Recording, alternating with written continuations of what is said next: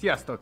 Ebben a részben arról lesz szó, hogy mekkora összegtől érdemes egyáltalán befektetésekkel foglalkozni. Mekkora összegtől érdemes befektetni. Igazából ennek a kérdésnek szerintem két oldala van, és két ilyen ellenkező vélemény, vagy ellenkező tábor van ezzel kapcsolatban, és mind a kettőnek van valamennyi igazsága, mind a kettőben van igazság, mind a kettőben van egy fontos gondolat, amit érdemes ezzel kapcsolatban megérteni. Az első tábor az az, aki azt mondja, hogy kis összeggel nem érdemes befektetni. Emögött a kijelentés mögött az áll, hogy valójában szinte teljesen mindegy, hogy mibe fektetve mondjuk 1 millió forintot, hiszen szinte garantált kamaton és garantált befektetésben is elérsz mondjuk 4%-ot, a részvénypiacon meg mondjuk elérhetsz ilyen, nem tudom, 6-7%-ot mondjuk egy diversifikált portfólióval, és akkor a kettőnek a különbsége az mondjuk 3%. Tehát, hogyha megnézzük, hogy éves szinten 1 millió forintnál ez mit jelent, mondjuk 30 ezer forintot, akkor valójában, hogyha havonta csak 3000 forinttal többet tennél félre, akkor jobban jönnél ki. Mert azt az erőforrást, amit belefektetsz a befektetésbe, meg a részvénykeresésbe, vagy a, a megfelelő értékpapírszámla kiválasztásba, akkor valószínű, hogy hogy jobban megérné igazából ezt a, arra fordítani, amivel egyébként is foglalkozol, vagy az önfejlesztésedbe ölni ezt az időt, és valószínűleg az jobban megtérülne, tehát kis összegeknél igazából maga a hozam különbség annyira kicsi, hogy, hogy nem fog sokat lendíteni igazából az anyagi helyzeteden.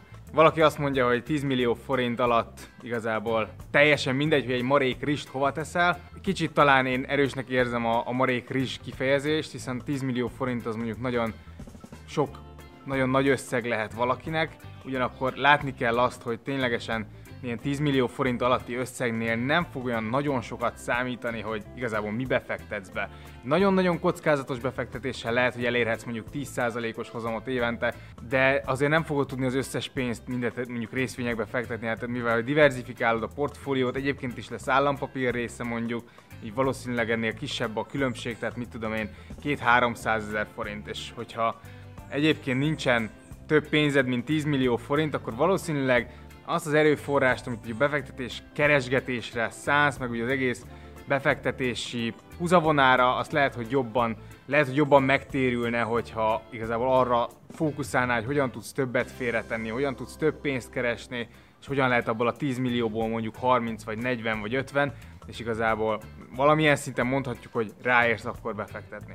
A másik tábor pedig azt mondja, hogy igazából már kis összeggel, akár havi 20 ezer forinttal is érdemes lehet elkezdeni a befektetést. Én inkább talán ebbe a táborba tartoznék, bár szerintem nagyon fontos az első tábornak a, a gondolatának a megértése. Szerintem nagyon sokan erőn felül túl sok időt foglalkoznak azzal, hogy mi befektessenek fél millió forintot, meg két millió forintot, és túl nagy kockázatot vállalnak éves pár százalék hozamért, amikor igazából így tényleg nem ad annyit hozzá az életedhez, nem fog olyan sokat jelenteni. Tehát egyrészt nagyobb kockázatot kell vállalnod, másrészt kicsi a hozam különbség, nem biztos, hogy, hogy nem az az életed nagy kérdése szerintem, hogy a két millió forintodat hova teszed, nem ettől fog megváltozni az anyagi helyzeted. Tehát ezt látni kell, oké. Okay. Na de hogyha ezen túllépünk, akkor azért azt is érdemes látni, hogy nagyon sok embernek nincsen 20-30 millió forintja, hogy azzal induljon el befektetésnek. És szerintem nem is feltétlenül az a kérdés, hogy mekkora a kezdőtőke, amit be akarsz fektetni. Vegyünk egy nagyon egyszerű példát, hogyha valaki mondjuk nyugdíjra akar félretenni, tehát 20-30 éves távú befektetésről beszélünk, egy rendszeres megtakarításról beszélünk, akkor ott lehet, hogy havi 30 ezer forinttal kezdi el ezt a megtakarítást, de mire eléri a nyugdíjaskort, addigra ez egy, ez egy 10 milliós vagy 15 milliós portfólió lesz, ami egyáltalán nem mindegy, hogy 30 éven keresztül mibe volt befektetve. Tehát szerintem sokkal inkább az a kérdés, ha már összegről beszélünk, hogy mekkora összegtől érdemes befektetni, hogy igazából a portfóliónak így az átlagos mérete vagy a végső mérete az igazából mekkora lesz, hiszen ez határozza meg azt, hogy összességében ez a hozam a különbség az forintban mit fog jelenteni.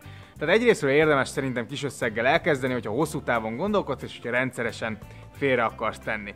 Hozzáteszem, ez megint ez más, mint az, hogy most fél millió forintot egyszer befektetsz, és akkor attól várod a csodát. Itt arról van szó, hogy rendszeresen évente beteszel, nem tudom, 250 vagy 350 ezer forintot, és ezt már, hogyha hosszú távon csinálod, akkor ennek lesz eredménye. A másik dolog, ami miatt szerintem akár egyébként még 500 ezer forintot is érdemes lehet befektetni, az a tanulás. Szerintem, hogyha valaki már eljutott odáig, hogy érdekli a befektetés, érdekli a pénzügye, akkor a legrosszabb dolog, amit tehetünk, hogy lelombozzuk kedvét, és azt mondjuk, hogy, hogy tök mindegy, mi befektetsz valamilyen szempontból lehet.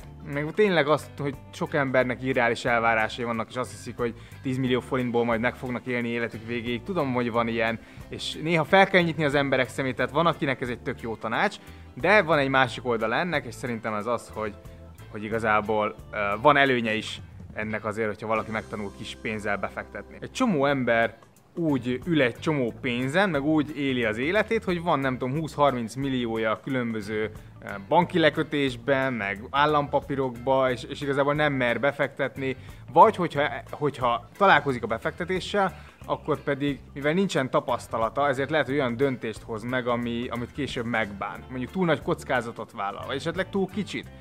És igazából nem is tudja, hogy hogyan kéne ez az egész befektetési dologhoz hozzáállni. Hogyha nem tanulod meg kicsiben, hogyha nem tapasztalod ki, akkor ez egy ilyen misztikum marad, hogy hogy kell részvényt venni, hogy kell állampapírt venni, hogy kell kötvényt venni.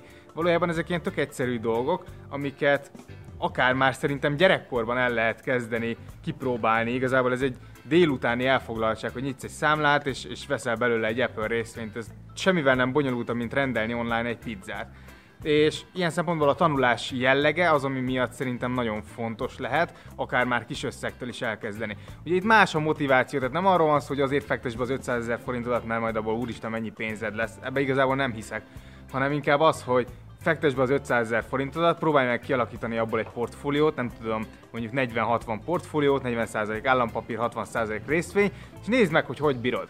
Lehet, hogy bukni fogsz vele, lehet, hogy túl nagy kockázatot vállalsz, de még mindig jobb addig elbukni, meg addig a tanulópénzt megszívni, amíg még igazából 500 ezer forintról van szó. Amikor én elkezdtem befektetni, én is belefutottam egy ilyen aranymániába, befektettem aranyba 1 millió forint, 1 millió 500 ezer forintot, amiből lett mondjuk 1 millió forintom, tehát buktam 500 ezeret. Csomóan megszívják ugye a Unitlink életbiztosításokkal ugyanezt, hogy van pénzük, és akkor kötnek év, éves szinten, évi 2 millió forintos megtakarítást, és elbuknak nem tudom 5-6 millió forintot. Sokkal jobb, hogyha még, még a legelején szívod meg, még amíg kicsi pénzzel próbálod, mert hogyha bármi hiba van, akkor elő fog jönni, és akkor nem később, amikor nagy összeggel próbálsz befektetni. Tehát szerintem a tanulás miatt érdemes már korábban elkezdeni, illetve akkor is érdemes kicsiben elkezdeni, hogyha ezt később nagyobbra akarod dúzasztani. Igazából szerintem ezt érdemes mérlegelni, szóval, hogyha van kedved, akkor szerintem kezdj el befektetni. Ha érdekel, hogy mibe érdemes manapság befektetni, mi az, milyen lehetőségeid vannak befektetésekkel kapcsolatban, akkor a leírásban találni fogsz egy ingyenesen letölthető tanulmányt. Ezt, hogyha még nem nézted meg, akkor olvasd el, ugye a fő gondolatokat összeszedtem benne, hogyha most kezdesz ismerkedni a befektetésekkel, akkor szerintem mindenképpen érdemes ezt elolvasni, egy csomó hasznos info van benne, amit szerintem máshol nem kapsz meg, vagy nem teljesen fair módon kapsz meg, úgyhogy azt javaslom, hogy töltsd le. Ne feledkezz el feliratkozni. Köszönöm szépen, hogy itt voltál, sok sikert kívánok, hajrá!